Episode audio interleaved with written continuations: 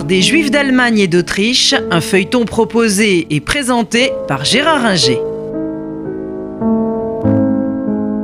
Nous avons vu que en Allemagne, euh, l'émancipation des Juifs date de 1872. En Autriche-Hongrie, elle date euh, de quelques années euh, auparavant, 1867.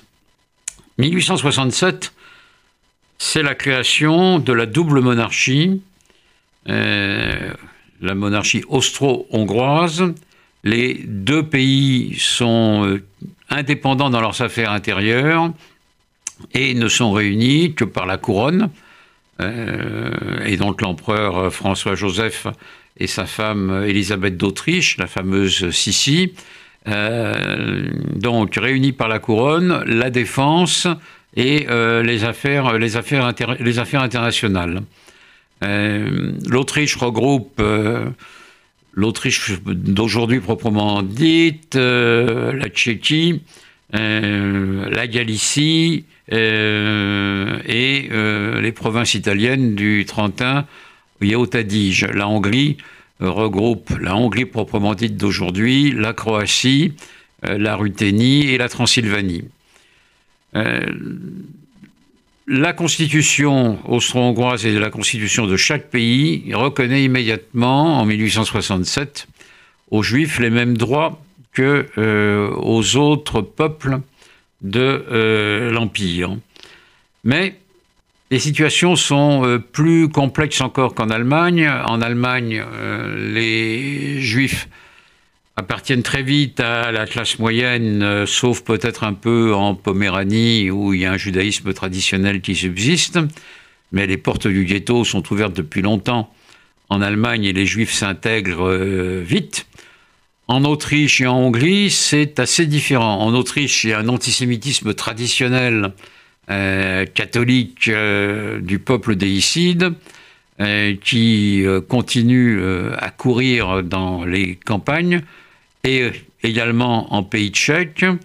En Galicie, euh, qui est euh, marquée par l'orthodoxie juive traditionnelle et le Städtel, l'antisémitisme polonais est virulent contre des juifs qui sont restés fidèles majoritairement à l'orthodoxie.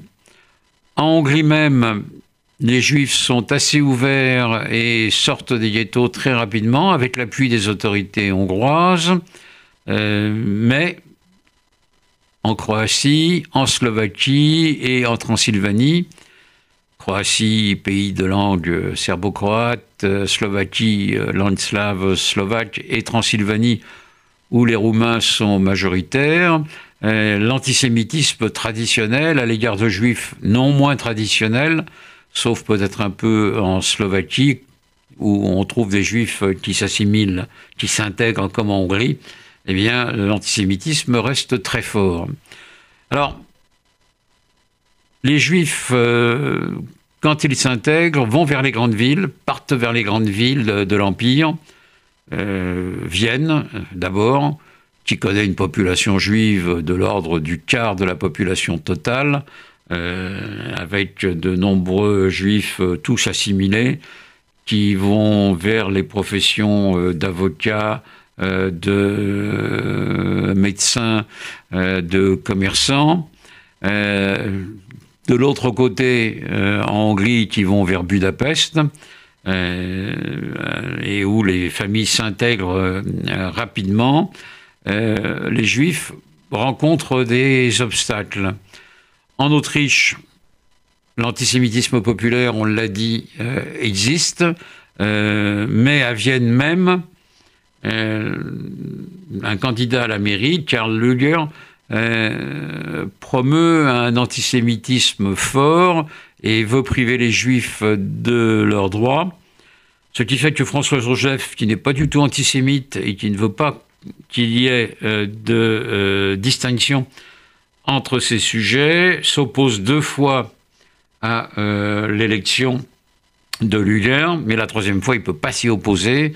Et donc Luger devient maire de Vienne et prépare des mesures contre euh, les Juifs qu'il ne peut guère mettre en application, heureusement, parce qu'il meurt en 1910. alors qu'il avait dans ses cartons des projets pour séparer dans les écoles, notamment les juifs et les non-juifs. En Hongrie, le gouvernement n'est pas du tout antisémite, euh, qu'il s'agisse du gouvernement Eötvös ou du gouvernement euh, Tissa. Euh, les gouvernants veulent l'intégration des juifs. Ils ont tendance à favoriser les juifs libéraux par rapport aux juifs orthodoxes, ce qui fait que le libéralisme se développe beaucoup en Hongrie, mais pas du tout en Transylvanie ou en, ou en Galicie. Et euh, là, il faut faire face euh, à l'antisémitisme traditionnel, avec euh, notamment les accusations de meurtre rituel, qui se traduisent quasiment toutes par des acquittements, parce que ça n'a aucun sens. Il est facile de démontrer que ces accusations reposent sur des lubies et des fantasmes, mais, qui existent de même qu'en Tchéquie ou euh, Thomas Masaryk, le futur euh, président de la Tchécoslovaquie, doit défendre des juifs accusés de meurtre rituel. Alors, cet antisémitisme des deux côtés de, l'Empire s'explique largement par le développement des nationalismes euh, au cours du XIXe siècle, nationalisme autrichien, depuis que l'Autriche, en 1866, s'est fait sortir s'est fait sortir de l'Allemagne par Bismarck, euh, nationalisme tchèque, euh, et de l'autre côté, nationalisme magyar, il y a des antisémites au Parlement de Budapest, nationalisme croate, euh, nationalisme roumain, nationalisme polonais en Galicie. tous ces nationalistes voient dans le juif l'ennemi le cosmopolite, celui qui euh, ne veut pas et ne peut pas s'intégrer à ces différents euh, nationalismes, et ça développe effectivement un antisémitisme euh, fort contre lequel les autorités luttent comme elles peuvent, mais tout cela n'empêche pas non plus une grande intégration et assimilation des juifs austro-hongrois. C'est le cas à Vienne avec l'exemple le plus célèbre qui est celui de Sigmund Freud, mais vous avez euh, également des écrivains comme Schnitzler, vous avez euh, des euh, musiciens, certains se convertissent d'ailleurs, malheur, le musicien s'est converti, comme beaucoup de juifs autrichiens ou allemands qui cherchent à s'intégrer davantage. et en Hongrie, on y reviendra, vous avez Theodor Herzl, qui est né à Budapest comme Max Nordau, euh, Max Nordau qui est euh, son principal euh, bras droit au moment de la création du mouvement sioniste. C'était l'histoire des Juifs d'Allemagne et d'Autriche, un feuilleton proposé et présenté par Gérard Inger.